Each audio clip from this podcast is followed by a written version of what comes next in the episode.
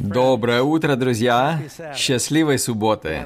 Хочу поприветствовать наших гостей. Я знаю, что в это время всегда есть друзья, которые ездят в гости. Я знаю, что в нашей стране сейчас бум путешествий. Наверняка приезжают друзья, родственники. И поэтому мы хотим поприветствовать вас нашей церкви. И также приветствуем всех, кто смотрит нас онлайн.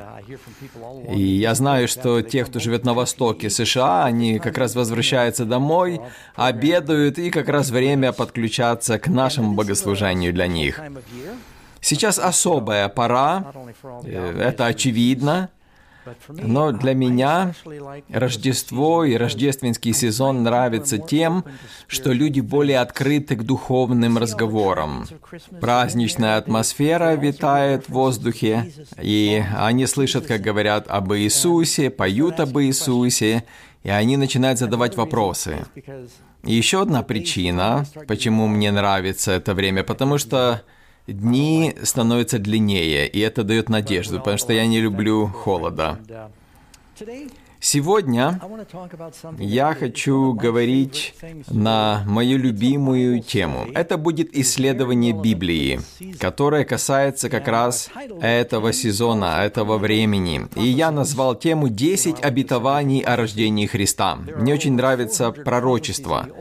Есть более 400 пророчеств в Ветхом Завете, которые предсказывают пришествие Иисуса, рождение Иисуса, имеется в виду первое пришествие – и не только они говорят о его служении, о его жертве, но и о его детстве и рождении. И мы как раз вот эти последние разберем с вами. Я думаю, что любой, кто прочитает эти пророчества, будут вдохновлены в церкви в первом веке по Рождеству Христову еще не было Нового Завета, поэтому в то время был только Ветхий Завет, и ученики Иисуса, например, изучали Ветхий Завет и обетование о рождении Христа. Смотрите, даже сам Христос ссылался на Ветхий Завет. Евангелие от Луки 24-27 и, начав от Моисея и всех пророков, изъяснял им сказанное о нем во всем Писании. Он прошел весь Ветхий Завет, начав от Моисея, и показывал им, что Ветхий Завет говорит о нем как о Мессии. Затем книга Деяния 28.23. «И, назначив ему день, очень многие пришли к нему в гостиницу» то есть к Павлу. Он в Риме находился. Его судили, но дали ему определенную свободу. И он от утра до вечера излагал им учение о Царстве Божьем, приводя свидетельства и удостоверяя их о Иисусе из закона Моисеева и пророков. Итак, сколько он? Так, с утра до вечера. Ну, помните, Павел любил долго проповедовать. Однажды Евтих выпал из окна. Но Здесь говорится о том, что очень много пророчеств есть, очевидно, раз с утра до вечера. Таких на самом деле сотни есть. И я назвал свою тему, опять же, «10 сильных обетований о рождении Христа». 10 сильных обетований. Итак, вы сможете их посчитать. Первое пророчество. На самом деле это самое первое библейское пророчество, книга Бытие 3.15. После грехопадения Адама и Евы Господь теперь объявляет то, какие перемены произойдут в жизни их. Они не сразу же умрут за грех, но Бог говорит, что проклята земля будет, и по-другому будет деторождение происходить уже. И завершив свое обращение к женщине, он обращается к змею. «И вражду положу, вражду между тобою и между женою, и между семенем твоим и между семенем ее. Оно, то есть семя жены, это Иисус, будет поражать тебя в голову, а ты будешь жалить его в пету». Видите, поражать в голову – это смертельное поражение, а жало в пяту – это больно, но не смертельно. Так это жало которое будет нанесено Христу и Церкви его также. Но я хочу, чтобы вы не упустили между семенем твоим и между семенем ее. Единственный раз в Библии здесь говорится о семени жены. Библия, ну, в основном это патриархальная книга. Если вы посмотрите на родословие Иисуса, то там упоминаются только отцы, праотцы. Там есть несколько женщин, но в основном это патриархальная система. Несколько раз упоминается здесь его семя также в Библии я имею в виду. Семя Авраама, например, упоминается, но здесь семя жены. Почему? Потому что впервые в истории мира женщина зачала без помощи мужчины. Мать Иисуса имеется в виду, понимаете? И это было семя жены, Христос, который должен поразить врага церкви. Итак, вот такое пророчество. А исполнение его где? Мы будем с вами в ходе проповеди упоминать пророчество, а затем исполнение. Итак, исполнение. Римлянам 16.20. «Бог же мира сокрушит сатану под ногами вашими вскоре». Павел понимал, что это значит. «Благодать Господа нашего Иисуса Христа с вами. Аминь». Евреям 2.14. «А как дети причастны плоти и крови, то и он также воспринял оное, дабы смертью лишить силы имеющего державу смерти, то есть дьявола.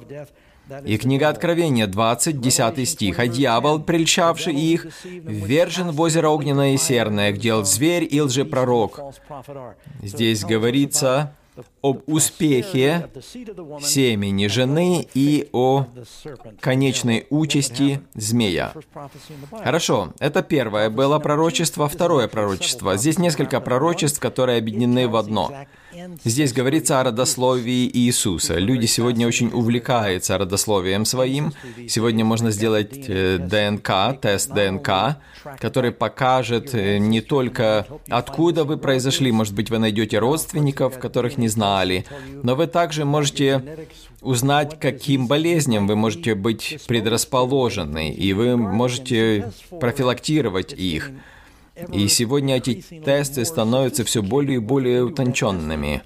Но Библия указывает на то, из какой семьи, из какого рода Иисус произойдет. Господь все больше и больше конкретизировал это. И это родословие идет, конечно же, от Адама до Иисуса. И мы знаем, что через Сифа это было, а затем потомок Сифа это Ной был, а у Ноя было три сына. Далее Ной дал особенное благословение Симу, а у него тоже были сыны. После Вавилонской башни, после потопа, Господь призывает Авраама. Мы прочитаем об этом, книга Бытие 12.3. Здесь очень много можно говорить, но приготовьтесь листать Библию, потому что мы будем много стихов читать. Господь говорит Аврааму, «Я благословлю благословляющих тебя, и злословящих тебя прокляну, и благословятся в тебе все племена земные». У Авраама сколько сыновей было? Ну, с десяток, наверное. У него был Измаил, Исаак, и затем, после того, как Сара умерла, он женился на Хитуре, и еще у него несколько детей родилось от нее. Некоторые из них с течением времени стали врагами Божьего народа. Но от какого сына родится Христос? Бог сказал от Исаака. И затем, что Господь говорил Исааку? Книга Бытие 26.4. «Умножу потомство твое, как звезды небесные, и дам потомству твоему все земли сии». Смотрите, как звезды небесные сказано. Это значит, что очень многочисленное будет потомство его. И так как звезды небесные, и дам потомству твоему все земли сии. Благословятся в семени Твоем все народы земные. Видите, благословение Мессии было не только для еврейского народа, но для всех народов земли. Евреи должны были представить Мессию и провозгласить его, что они сделали в день Пятидесятницы, хотя весь народ и не собирался это делать, но некоторые сделали, и Евангелие распространилось по всей Римской империи. Затем через Исаака родилось двое сыновей, Исав и Иаков, через которого должен был прийти Мессия. Через младшего, Иакова. Книга Бытие 28.14. «И будет потомство твое, как песок земной, и распространишься к морю, и к востоку, и к северу, и к полудню, и благословятся в тебе, и в семени твоем все племена земные». Мы с вами получили тоже это благословение через Иисуса. А сколько у Якова сыновей было? Двенадцать. Бог сказал, а от которого из них, от старшего или от младшего произойдет Мессия? Не от того, не от другого, а от Иуды, четвертого. Мы читаем книга Бытие, 49 глава. Яков умирает и благословляет детей. Смотрите, что он говорит Иуде не отойдет скипетр. Скипетр — это то, что царь держит в руке своей, так? Это символ его власти.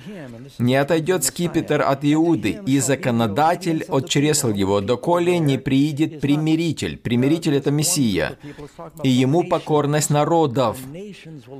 Слово «народов» имеется в виду много народов, не просто одного народа. То есть это царь над народами, который произойдет из колена Иудина.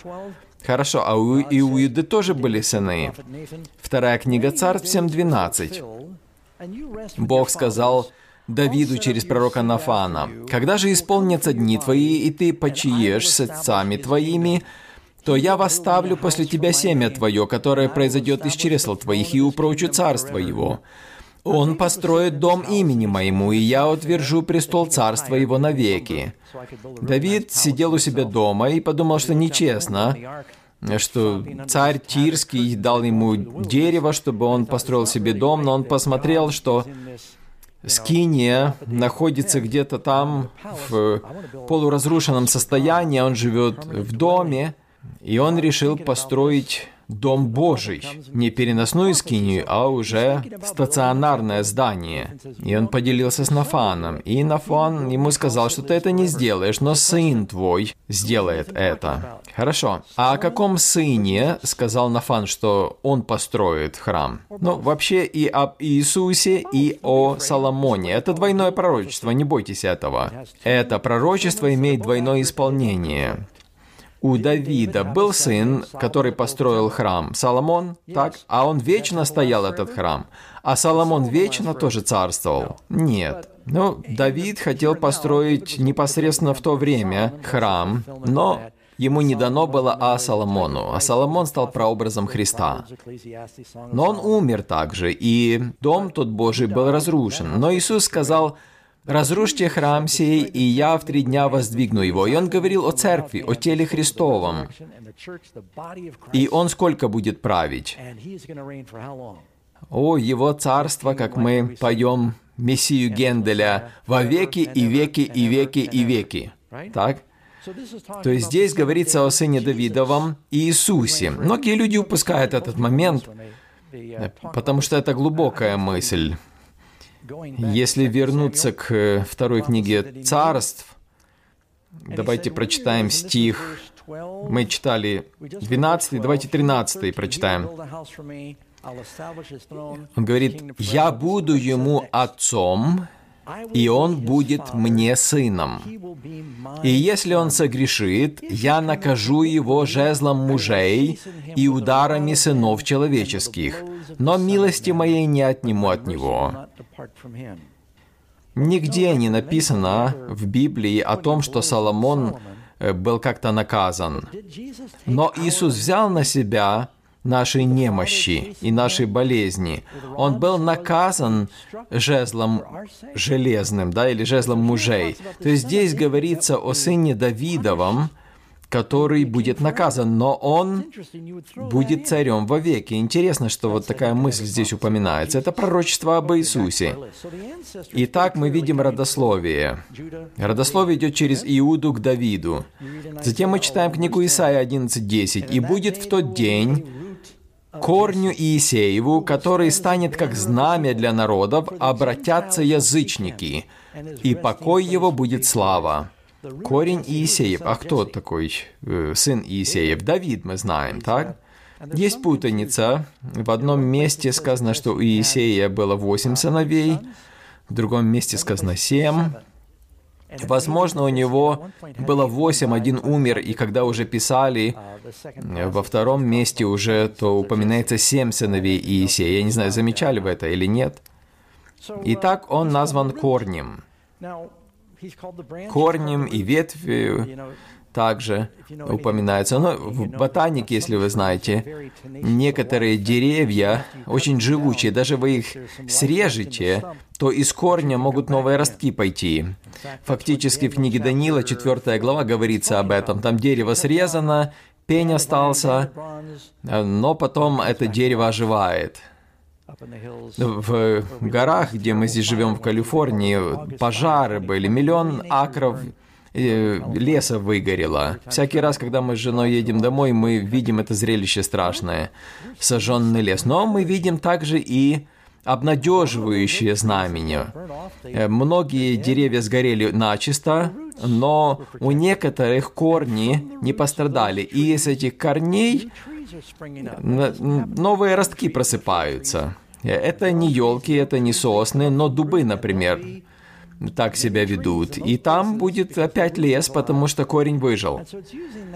И здесь упоминается эта мысль. Корень, корень Исеев. Хотя народ израильский уничтожался, уводился в Вавилон, завоевывался другими народами, но этот корень оставался живым и все время пускал новые ростки. В книге Иеремии 23.5 мы читаем, например.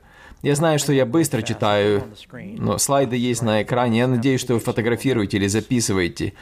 «Вот наступает дни, — говорит Господь, — и я восставлю Давиду отрасль праведную, и воцарится царь, и будет поступать мудро, и будет производить суды правду на земле». Иеремия за сотни лет до рождения Христа предсказывал пришествие Мессии из рода Давидова. Хорошо, это пророчество. А где оно исполнилось? Луки 1.27. Это знакомая рождественская история. К деве, обрученной мужу именем Иосифу из дома Давидова. Имя же деве Мария. Итак, откуда? Откуда он из дома Давидова. Римлянам 1.3. «О сыне своем, который родился от семени Давидова по плоти». И как часто в жизни Иисуса к нему кто-то обращался, как слепой Вартимей, например, «Помилуй меня, сын Давидов». Или женщина сирифойникиянка, «Сын Давида, исцели дочь мою, одержимую бесом». Когда Христос въезжал в Иерусалим на ослице, ему пели «Асана сыну Давидову», помните? То есть это очень знакомый термин был в Израиле. Все знали, что Мессия будет из рода Давидова. И чтобы не было никаких сомнений, Матфей прослеживает родословию от Давида до Иисуса. И когда читаешь впервые Библию, думаешь, зачем это нужно? Как произносятся эти имена? Как этим можно вообще кого-то заинтересовать? Но когда ты становишься зрелым христианином, ты понимаешь, что вау, ничего себе, это не сказка.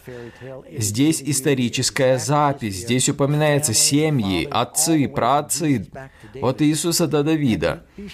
И Лука, как врач, он упоминает, что Иисус родственник Давида не только по линии Иосифа, но также и по линии Марии. И интересно, что у Соломона был брат Нафан. Они были оба э, сыновья Давида от Версавии.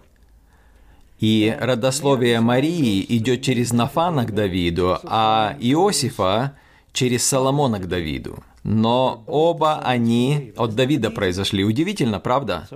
Поэтому никаких сомнений не должно быть. Исайя 7.14. Итак, «Сам Господь даст вам знамение, се дева в чреве приимет и родит сына, и нарекут ему имя Эммануил».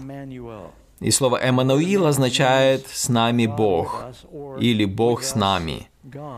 И некоторые спрашивают, а почему Иисус этим именем не называли? Ну, потому что это его титул был. Бог с нами. И затем дальше продолжается, многие на этом останавливаются. Он будет питаться молоком и медом, доколе не будет разуметь отвергать худое и избирать доброе. Кто знает, о чем молился Соломон? Помните, какая его молитва была? Он молился о мудрости. Но в книге «Царств» там не просто сказано, что он молился о мудрости, но дай мне сердце разумное, чтобы мне разбирать худое и доброе. А почему здесь сказано молоко и мед? Это значит, самая богатая часть Слова Божьего – это закон. Закон Божий слаще меда. Так что в, э, в устах Иисуса было? Так? Слово и пророки, закон, так? Хорошо, это одно пророчество. Теперь прочитаем Луки 1.26.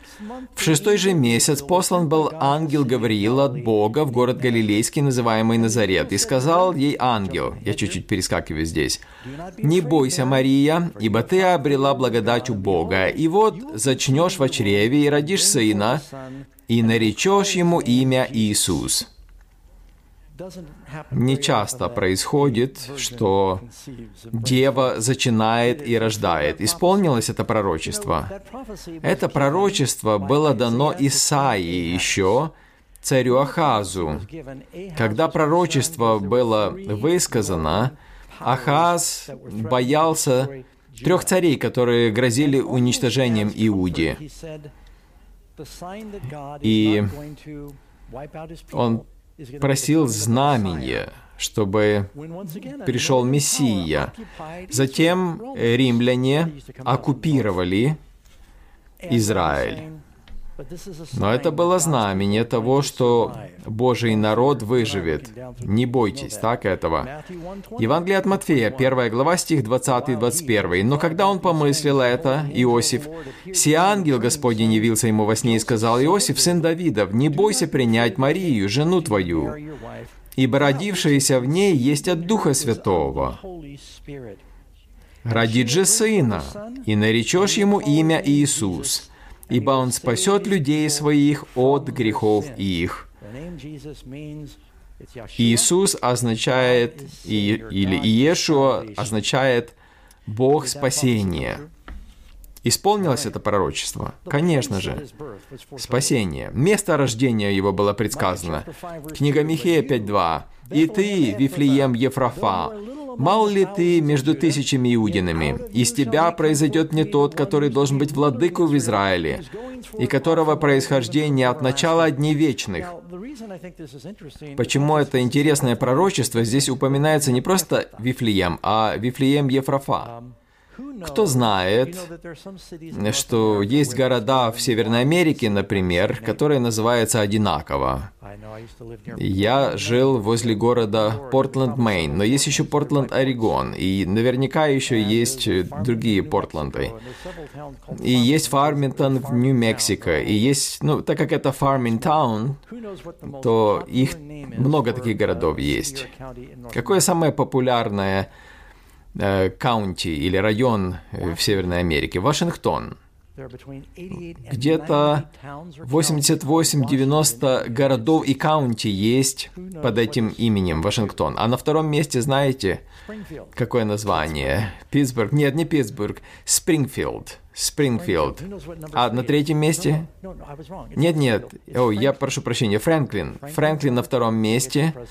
А на третьем месте тоже президент. Джеффер... Нет, не Джефферсон. Нет, Линкольн. Не Линкольн. Клинтон.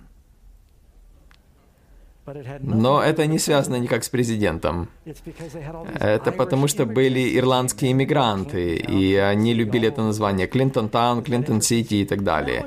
Хорошо, но теперь я привлек ваше внимание удивительным фактом. Хорошо, я видел, что рождественская история чуть-чуть вас убаюкивает, поэтому вам нужен был удивительный факт. Но это же интересная тема, это пророчество. Хорошо. Итак, Вифлеем Ефрафа, потому что были другие Вифлеемы. Э, Вифлеем означает дом хлеба. Ну, там, где есть пекарня, там уже дом хлеба. Но в этом именно Вифлееме родился Давид. Это Вифлеем из книги Руфь также.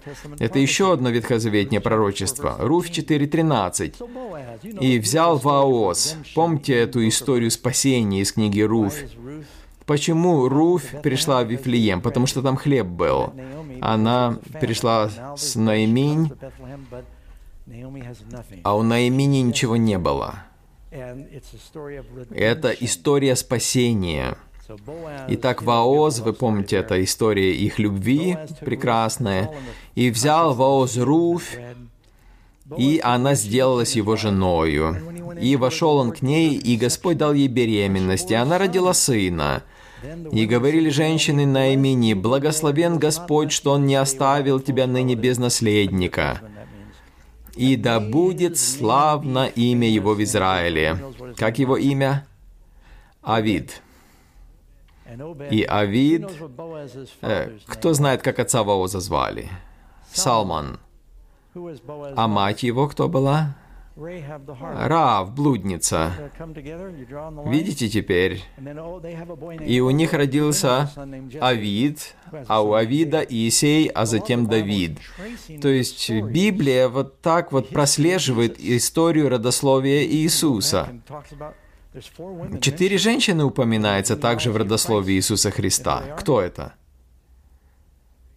Рав, Сара, Руфь и Фомарь.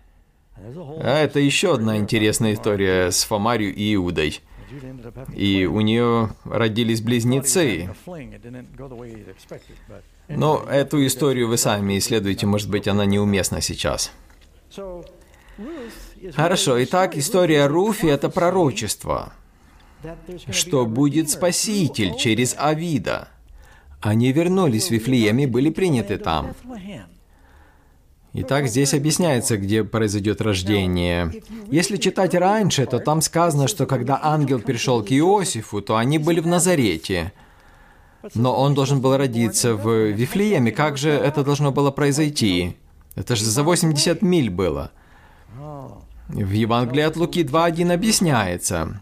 В те дни вышло от кесаря Августа, он был Октавиан Август, он победил Марка Антония, и он стал кесарем Августом. И у нас даже месяц есть, назван в честь него Август, так?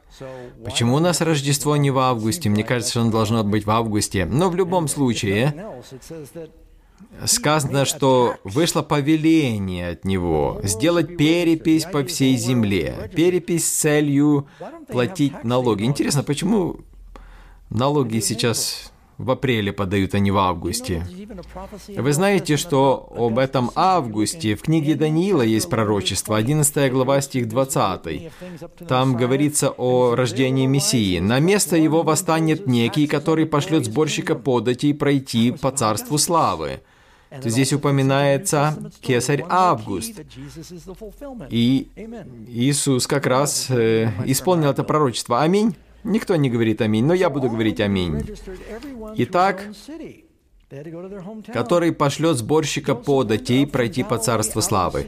И таким образом Иосиф и Мария пошли в Вифлеем чтобы там зарегистрироваться, потому что они были из рода Давидова. Дальше мы читаем в Евангелии от Луки, он был из дома и рода Давидова записаться с Марией, обрученную ему женою, которая была беременна. Когда они уже были там, наступило время родить ей, и родила сына своего первенца, и спеленала его, и положила его в ясли, потому что не было им места в гостинице. Ну, как и говорится в Евангелии от Иоанна 1.11, «пришел к своим, и свои его не приняли». Итак, Мессия родился, Творец Вселенной пришел в этот мир, но никто его не встречает. Мудрецы пришли в Иерусалим, говорят, где царь иудейский. Но они ничего не знали. Его народ не знал ничего. Когда он пришел в свой город, его там не приняли даже. Не было места в гостинице, сказано. Я надеюсь, что в вашем сердце так не будет, что вы не примете его. Вот еще одно пророчество, высказанное числа 24.17. Валам пророк. Он говорит, «Вижу его, но ныне еще нет». То есть он смотрит в будущее. «Зрю его, но не близко. Восходит звезда от Иакова, и восстает жезл от Израиля». То есть жезл — это царь. Э, интересно, что вот эти мудрецы на Востоке, они, скорее всего, были из Месопотамии. Магиос, они названы. И они медийцами были, они были священниками. Э, персы к ним присоединились, но медийцы давали царей в этом союзе и также священников, и цари не могли быть поставлены без утверждения медийскими священниками. И вы можете прочитать, э, когда тот вавилонский царь увидел, как рука пишет на стене, и царица зашла и говорит, есть человек у тебя в царстве, которого отец твой Навуходоносор поставил главою над всеми магиос, или магами. Это перевод на греческий язык Септуагинта говорит так. Эти мудрецы, мы не знаем, сколько их там было. На открытках рождественных всегда трое изображаются, и мы поем даже песни, но, может быть, их и двое могло быть, и сорок их могло быть. Я, честно говоря, думаю, что их было больше, чем три, потому что сказано, когда они пришли в Иерусалим, то весь город пришел в движение. Если бы три человека пришли в такой город, наверное, бы он не пришел в движение, но они пришли с караваном, они э, принесли дары, они дней 40, наверное, путешествовали, если они из Месопотамии пришли, чтобы добраться туда. И так пришли к своим, но свои не приняли его. Но здесь сказано, что восходит звезда. Исайя 66 стих. «Множество верблюдов покроет тебя, драмадеры из Мадиама и Эфы. Все они из Савы придут, принесут золото и ладан, и возвестят славу Господа. Ладан, так здесь Ладан и мир в английском упоминается. Итак, Исаия пророчествует, что язычники придут с дарами, с верблюдами, чтобы почтить Мессию. Аминь. Смотрите, песня песней. Здесь упоминается также, но особенно в третьей главе. Песня песни — это прекрасная история, символизирующая любовь Христа к Его церкви. Кто это восходящий от пустыни, как бы столбы дыма, окуриваемые миррою и фимиамом, всякими порошками мироварника. Итак, и в десятом стихе упоминается серебро и золото, так? То есть мы видим и мира, и фимиам, и золото. Затем Новый Завет. Исполнение обетования. Евангелие от Матфея 2.1. Когда же Иисус родился в Вифлееме Иудейском, в дни царя Ирода, пришли в Иерусалим волхвы с востока и говорят, где родившийся царь Иудейский? Ибо мы видели звезду его на востоке и пришли поклониться ему. Откуда они взяли эти пророчества? Валаам был пророком из Месопотамии. И когда он пророчествовал царю Валаку, они всегда записывали, всегда записывали слова этих пророков. И не только это было записано, а сколько Даниил был в Месопотамии? Скажите, там в Месопотамии, в Вавилоне, имели копии иудейских писаний? А царь Дарий, например, или другие цари, Разве не говорили, что никто не может говорить ничего против Бога Даниилова? То есть у них были еврейские писания, и они знали, что эти писания исполняются. И они видели это, как они исполняются. Что это за звезда такая была? Может быть, это какая-то звездочка, которая ярче сияла. Но здесь вряд ли это была звезда, потому что звезда, которая на небе, она не может указать на дом какой-то, да? Это как Шекина, как слава, это как группа ангелов, которые объединились и которые вели их. Они выглядели как звезда. Днем она исчезала, вот почему они не видели ее днем, когда пришли в Иерусалим, но вечером она привела их прямо к дому. Хорошо. Итак, Матфея 2.11. «И, войдя в дом, увидели младенца с Марией, матерью его, и пав, поклонились ему. И, открыв сокровища свои, принесли ему дары золота, ладан и смирну». Смирна была не только при рождении Христа, она использовалась также для бальзамирования и также для лечения. И по смерти Христа Никодим пришел, который приходил ночью, к Иисусу. Когда он умер, он, он принес состав из э, смирны и алоэ литр около ста. Итак, это был большой дар уже по смерти его. А вы помните песню, это уже ее не поют сейчас, но была такая песня «Дворцы из слоновой кости». Прекрасная песня была. Там говорится также о Смирне. Исайя 9.6. «Ибо младенец родился нам, сын дан нам, владычество на раменах его или на плечах его, и нарекут ему имя чудный». Вы помните, когда Самсон должен был родиться, и родители его спрашивали того, кого они встретили, «Как имя тебе?» Он говорит, «Не спрашивайте, чудно имя мое». Вот это Он, чудный советник, Бог крепкий, Отец вечности, князь мира. Умножению владычества Его и мира нет предела на престоле Давида. То есть Его царство будет постоянно расширяться. Земные царства постоянно рождались и умирали. Есть такая э, карта в Ютубе, которая показывает, как менялись границы в Европе. Это удивительно, как часто земля переходила из рук в руки, царства появлялись и уходили. Наполеон, Карл V, и затем они все теряли. Но его царство, сказано, не будет предела ему, оно будет только расширяться. Очевидно, что имеется в виду царство Иисуса. И сказано также, «Младенец дан нам, имя его». Имена очень важны. Знаете, когда выбираете имена для детей, будьте осторожны. Мой отец назвал моего брата Фалькон.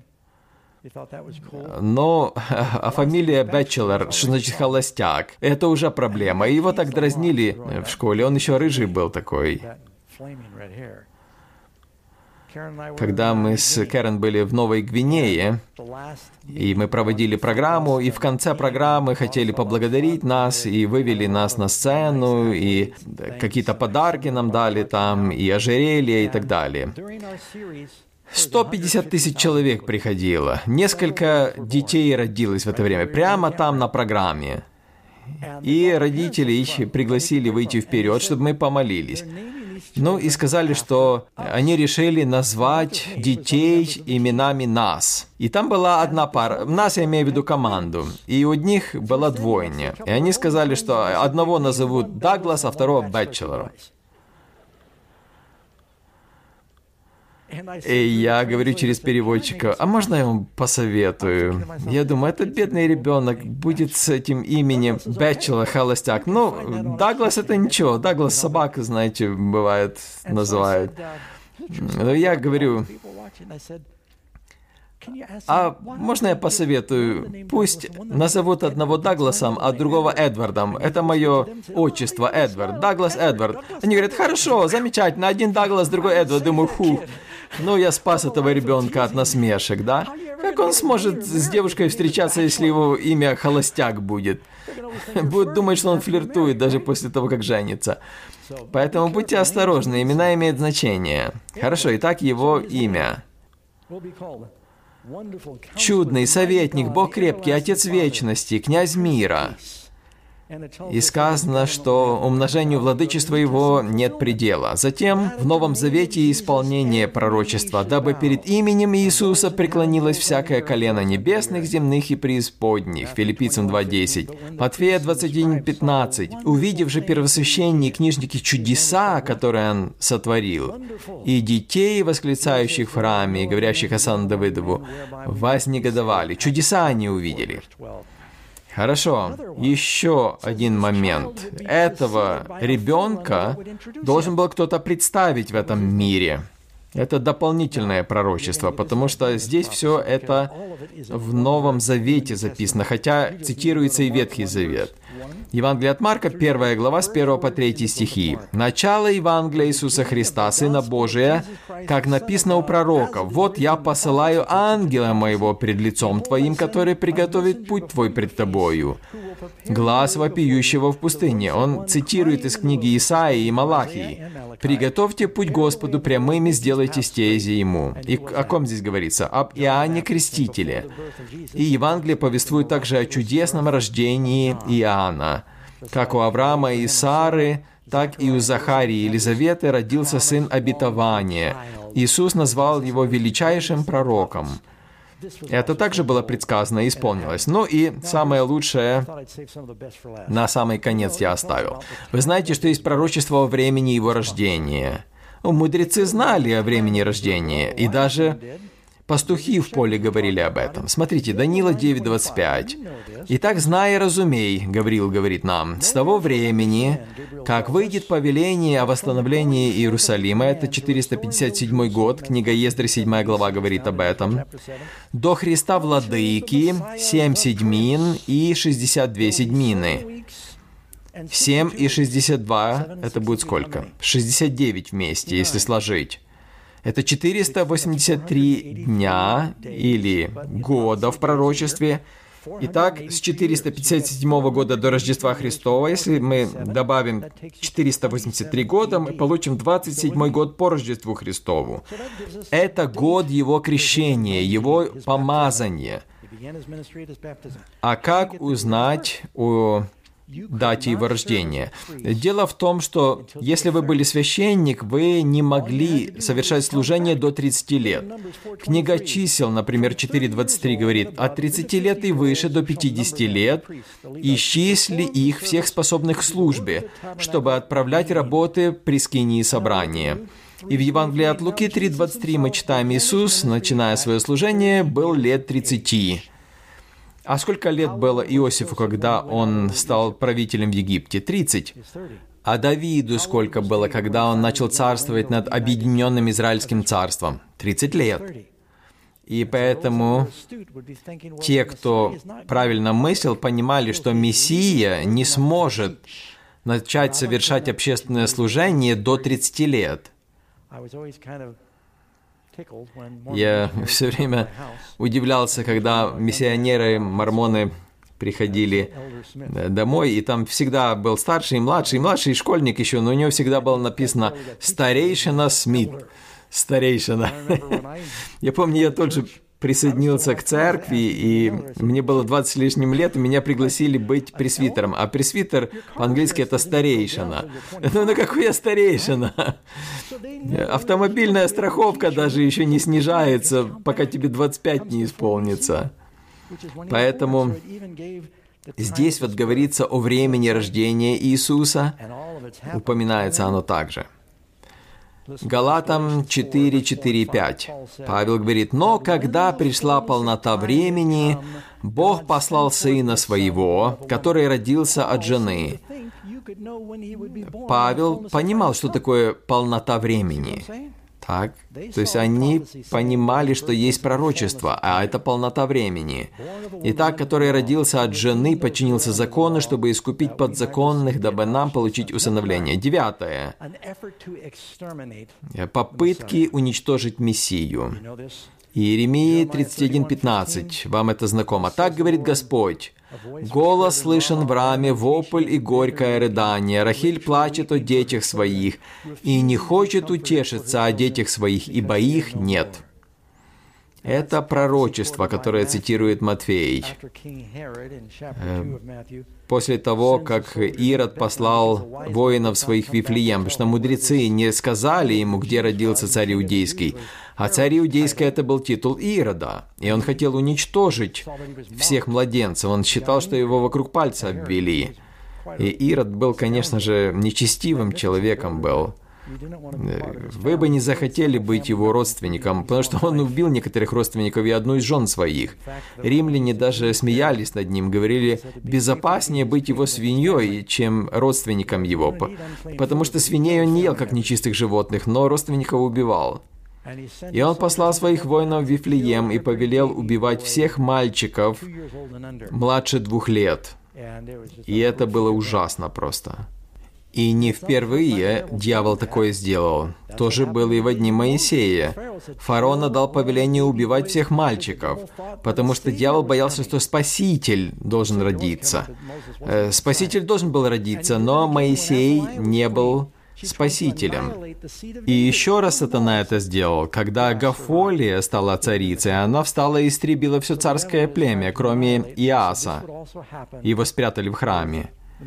Дьявол пытался уничтожить семя, через которое должен прийти Мессия. Мы читаем далее, сказано, что Мессия придет из Египта. Он рожден в Вифлееме, а придет из Египта. Когда Израиль был юн, я любил его и из Египта вызвал сына моего. Здесь двойное пророчество. Израиль вышел из Египта, действительно. Но ясно здесь говорится о Иисусе, потому что Матфей объясняет это.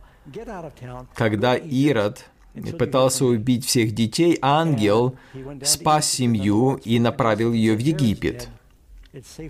И затем Господь обратился к Иосифу и говорит, «Ирод умер, вы можете возвращаться, но не возвращайтесь в Вифлеем, потому что сын Ирода царствует, и он тиран».